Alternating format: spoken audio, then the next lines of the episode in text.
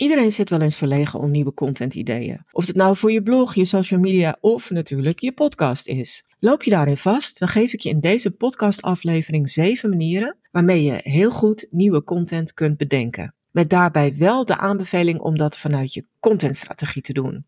Bedenk altijd eerst wat je doelen zijn, wat je doelgroep bewust of onbewust zoekt, waar jij in uitblinkt en wat je echt voor het voetlicht wil brengen.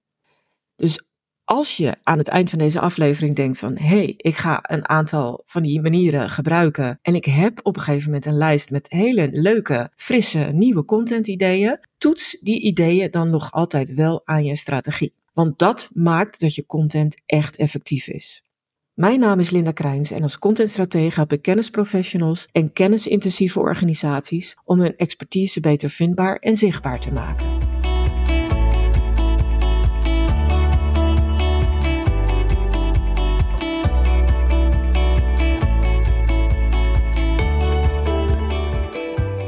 Hoe zorg je nou dat je volop nieuwe contentideeën hebt voor al je uitingen? Voor je blog, voor je podcast, voor video's, noem maar op. Want het is nu november en dan kijk je mogelijk al vooruit naar het nieuwe jaar. En misschien zit je ook al ramvol ideeën.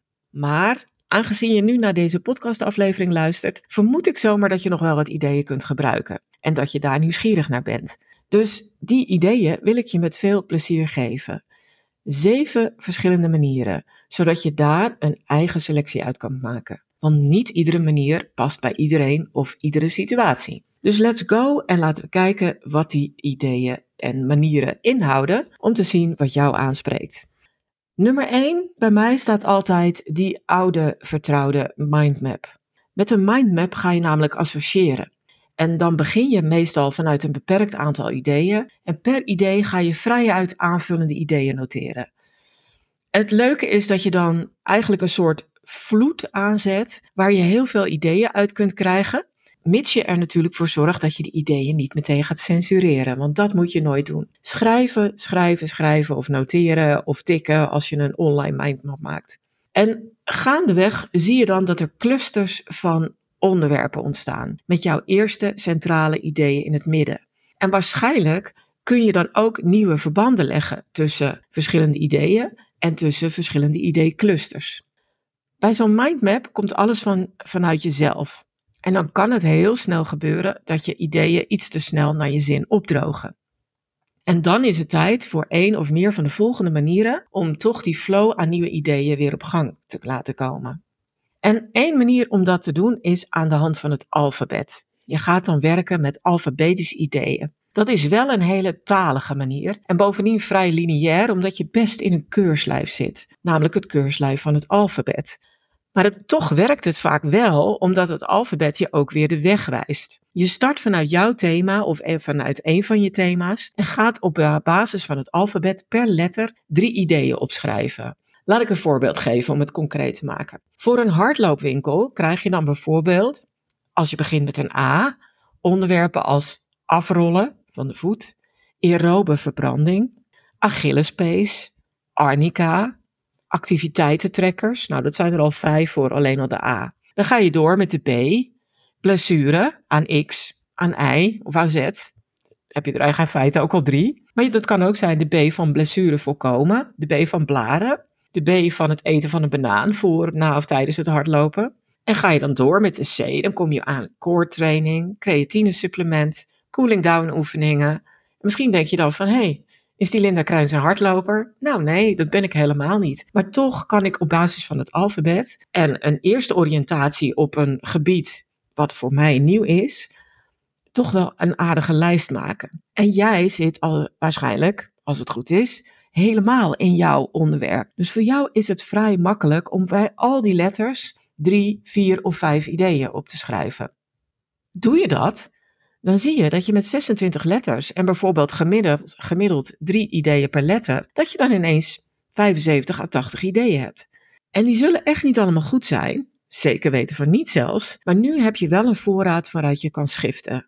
En die kun je bijvoorbeeld dingen aan je mindmap gaan toevoegen. Of je kan ze gaan toetsen aan de contentstrategie. Zoals ik in de introductie ook al zei. En ik kom daar aan het eind van de zeven manieren om tot ideeën te komen nog op terug. Want die contentstrategie, dat is nou eenmaal mijn ding. Dus dat vind ik erg belangrijk, omdat je uiteindelijk effectief en efficiënt wil zijn met je contentideeën. Manier nummer drie is dat je inspiratie gaat halen bij concurrenten. En ik noem het echt inspiratie halen. Ga nooit kopiëren. Maar je kunt echt wel naar concurrerende contentmakers kijken. Dat zijn bedrijven, organisaties of mensen die over een soortgelijk onderwerp schrijven of video's of podcasts maken. En als je naar hun content kijkt, dan kun je het volgende doen. Je pakt hun onderwerp en kijkt hoe jij dat beter of anders zou kunnen doen. Dus je kijkt naar een blogartikel, je kijkt naar een video, je kijkt naar wat de strekking daarvan is. En je denkt, oké, wat kan ik daarvan leren? Wat zou ik anders doen? Waar weet ik meer van? Heb ik een andere invalshoek? En dan kun je hun onderwerp op jouw manier aanvliegen en heb je een eigen content idee dat bij jou past. Wat je ook kunt doen is als je wat, wat dieper in één specifieke concurrent kijkt, is dat je op zoek gaat naar onderwerpen die zij laten liggen. Als daar onderwerpen bij zitten waarvan je denkt, hé, hey, maar die vind ik heel belangrijk, dat kan ik onderbouwen, of die zijn ontzettend leuk en ik weet dat de doelgroep daarnaar op zoek is, dan kun je ook hun witte plekken gebruiken om daar zelf sterker in te zijn en je ook duidelijk mee te onderscheiden, want dan ben jij de enige of een van de weinigen die dat doet.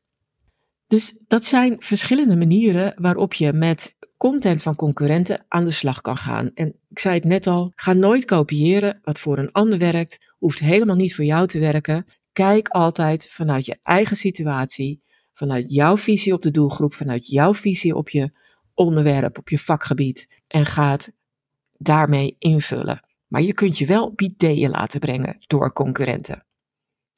Nummer 4, en misschien verwacht je hem al, hij kan eigenlijk ook niet ontbreken, is ChatGPT. Ik vind van alles van AI en van ChatGPT in het bijzonder, um, maar het moet gezegd worden, het kan je echt een schat aan ideeën opleveren. AI en behalve ChatGPT zijn er nog veel meer tools en ja, ik gebruik ze wel, maar ik gebruik ze altijd heel specifiek. En het is een hele fijne methode om aan nieuwe content ideeën te komen. Om te, of om te kijken van, hé, hey, ik heb hier al een lijstje, maar voor mijn gevoel mist er nog wat. Wat zou dat kunnen zijn? AI, of je nou ChatGPT gebruikt of wat anders, vraagt wel dat je prompt, dus je input, duidelijk en specifiek genoeg is. Geef bijvoorbeeld aan vanuit welk perspectief je bepaalde content maakt of schrijft. Bijvoorbeeld het beroep of de expertise van jou als maker. Vertel ook wie de doelgroep is. Benoem het thema en vul het eventueel aan met andere specificaties. Bijvoorbeeld dat het een video moet worden van een x aantal minuten. Of dat het een artikel moet worden van zoveel honderd woorden. Dus die prompts zijn heel erg belangrijk. En je kunt daarin zelfs aangeven hoeveel ideeën je wil ontvangen. En ChatGPT struint dan het internet af, filtert en geeft je een lijst. En met die lijst kun je vaak weer lekker verder en je eigen ideeën aanvullen. Nou is er één dingetje wat wel relevant is, want ChatGPT heeft op zich wel maling aan het auteursrecht. Dus kijk uit dat je niet letterlijk identieke titels of ideeën gebruikt die ChatGPT van bestaande content heeft gekopieerd. Dus als je een intrigerend onderwerp ziet waarvan je denkt, oh, daar was ik echt nooit opgekomen, maar het is kei goed, check dan even waar ChatGPT het vandaan heeft. Google bijvoorbeeld het onderwerp. En misschien zie je dan wel dat ChatGPT letterlijk iets van een concurrent heeft opgenomen, waarbij jij er op een andere manier zou willen omgaan. Je wil niet één op één kopiëren. Het brengt je in allerlei soorten van moeilijkheden, maar het doet vooral afbreuk aan je expertmerk en aan de perceptie van jouw expertise. Dus kopiëren is iets waar je voor uit moet kijken. Maar ik vind ChatGPT op zich wel een fijne manier om mijn content-ideeënlijst verder aan te vullen. Of om te kijken van hé, hey, wat, wat, wat mis ik nog? De vijfde manier die je kunt gebruiken is dat je Google verder inzet. Want als je al een eerste lijst met content ideeën hebt, dan kun je die ideeën één voor één invoeren in de zoekmachine van Google. Of van Bing natuurlijk, maar ik noem nu even Google. Want als je een zoekopdracht invoert, dan krijg je automatisch ook zicht op gerelateerde vragen. Die laat Google tegenwoordig eigenlijk altijd zien op die pagina met zoekresultaten. En onderaan krijg je nog meer suggesties over waar mensen nog meer naar zoeken. En dat kan je ook op nieuwe ideeën brengen. En tenslotte kun je ook altijd kijken in Google Trends. Dat is ook soms een mooie bron van ideeën. Als je daar een wat, wat hoger thema invoert. En dan kun je ook zien van wat er, waar veel naar gezocht wordt, wat trending is, maar ook op welke momenten trending is. En dat kan je weer helpen bij je content planning. De zesde manier zit een beetje in het verlengde van dingen invoeren in Google, maar het is toch iets anders. En dat noem ik de jobs to be done. Bij de zogenaamde jobs to be done ideeën verplaats je je in de, jouw doelgroep en ga je je afvragen welke taken die persoon te doen heeft. Dat kan een werktaak zijn, zoals het opzetten van een enquêteformulier of het doen van btw-aangifte, een vraag die daarmee te maken heeft, of het maken van een projectplanning. Verzin het maar. Waar is jouw doelgroep regelmatig mee bezig? Welke taken horen daarbij? Maar het kunnen ook privétaken zijn. Dus als je je richt op consumenten, dan kijk je naar wat hebben mensen in hun privéleven te doen. En dat kan natuurlijk net zo uiteenlopen. Of het nou het maken is van een Sinterklaasgedicht, ik bedoel, december komt er weer aan. Of het vinden van een bepaalde leverancier. Of uitzoeken hoe je iets doet. En of dat nou een band plakken is, of een cake bakken, of een wandje stukken, verzin het maar. Maar de taken die mensen hebben, die kunnen je ook ideeën geven voor zoekopdrachten en dus content die daarbij hoort. Dus vandaar dat ik zei, het zit wel in het verlengde van Google. Alleen dan heeft het niet te maken met die gerelateerde vragen, maar je gaat de taken invoeren zoals iemand uit je doelgroep dat zou doen die daarbij hulp nodig heeft. En dan ga je kijken wat daarboven komt drijven. Dan kun je ook weer teruggrijpen naar die vijfde manier van hey, zitten daar nog gerelateerde vragen bij? En soms kun je ook nog in Google Trends gaan kijken wat die taken opleveren. Dus zo hangen ze wel samen. En de zevende manier, en die wordt zo vaak vergeten, maar die wil ik je echt meegeven. Gebruik je eigen content als basis voor nieuwe contentideeën. Val namelijk niet in de valkuil dat je steeds nieuwe content moet maken. Zeker niet als je al een aardige contentbibliotheek hebt. Want een deel van die content kan heel goed opgefrist, verbeterd of geactualiseerd worden. En hoe je dat slim aanpakt, dat deelde ik in aflevering 90 van deze podcast. En daar krijg je tal van ideeën van hoe je dat kunt aanpakken. Maar los van het opfrissen, verbeteren of actualiseren van wat oudere content, kun je ook ontdekken in je contentbibliotheek dat bepaalde content het heel goed doet. En dat is een aanknopingspunt om daar aanvullende content bij te maken.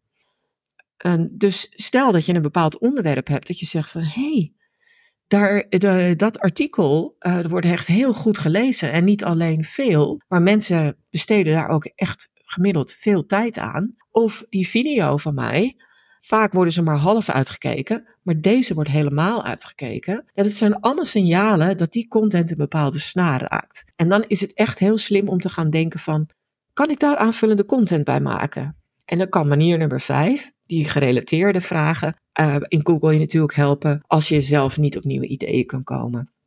Als je dan kijkt naar je website en de content die daar staat, en vaak is dat natuurlijk je blog, dan heb je heel vaak een zoekfunctie op je site. En ook die zoekfunctie kan je inzicht geven in de onderwerpen waar mensen naar zoeken op jouw website of bij jouw organisatie. En dat zorgt ook weer voor nieuwe ideeën. En dat kun je uit Google Analytics halen als je benieuwd bent hoe je die zoekfunctie vragen die mensen daar intikken kunt vinden.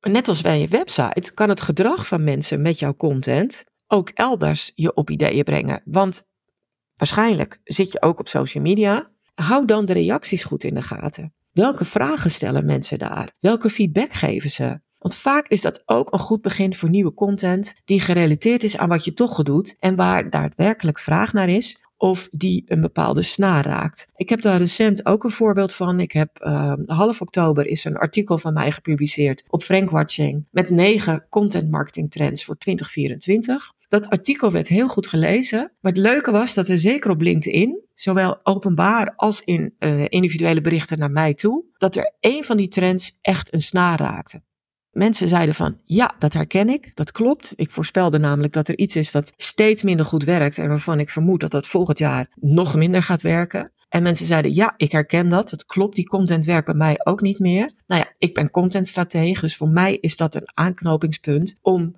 met die bevestiging en uh, de opmerkingen die ik daarover kreeg, een volgend artikel te maken. Dat had ik aan het begin van het jaar nog niet kunnen bedenken, want toen wist ik niet dat die trend eraan zou komen. En zo kun je juist door reacties van mensen ook op nieuwe ideeën komen. Dus kijk als je om ideeën verlegen zit, ook zeker bij de reacties op social media die je de afgelopen periode hebt gehad.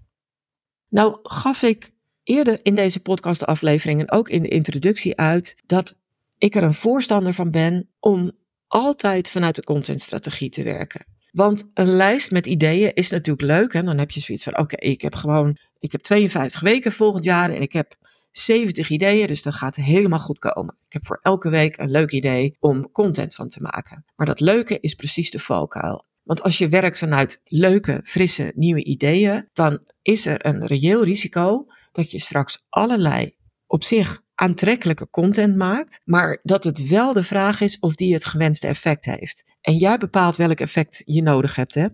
Dus vandaar dat ik zeg, werk altijd vanuit je contentstrategie. En bepaal altijd eerst, wat heeft mijn doelgroep nodig? Wat zoeken ze nou echt? Hoe ziet die klantreis van mij eruit? Wat gebeurt er als ze zich oriënteren op taken of op mijn organisatie? Wat willen ze dan weten? Hoe leren ze jou en je aanbod kennen? En hoe worden ze zich bewust van hun behoefte aan jouw aanbod?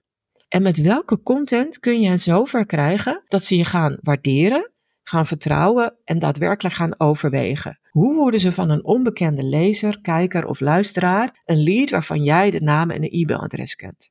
En aan het eind van die klantreis zijn er vaak nog wat laatste drempels.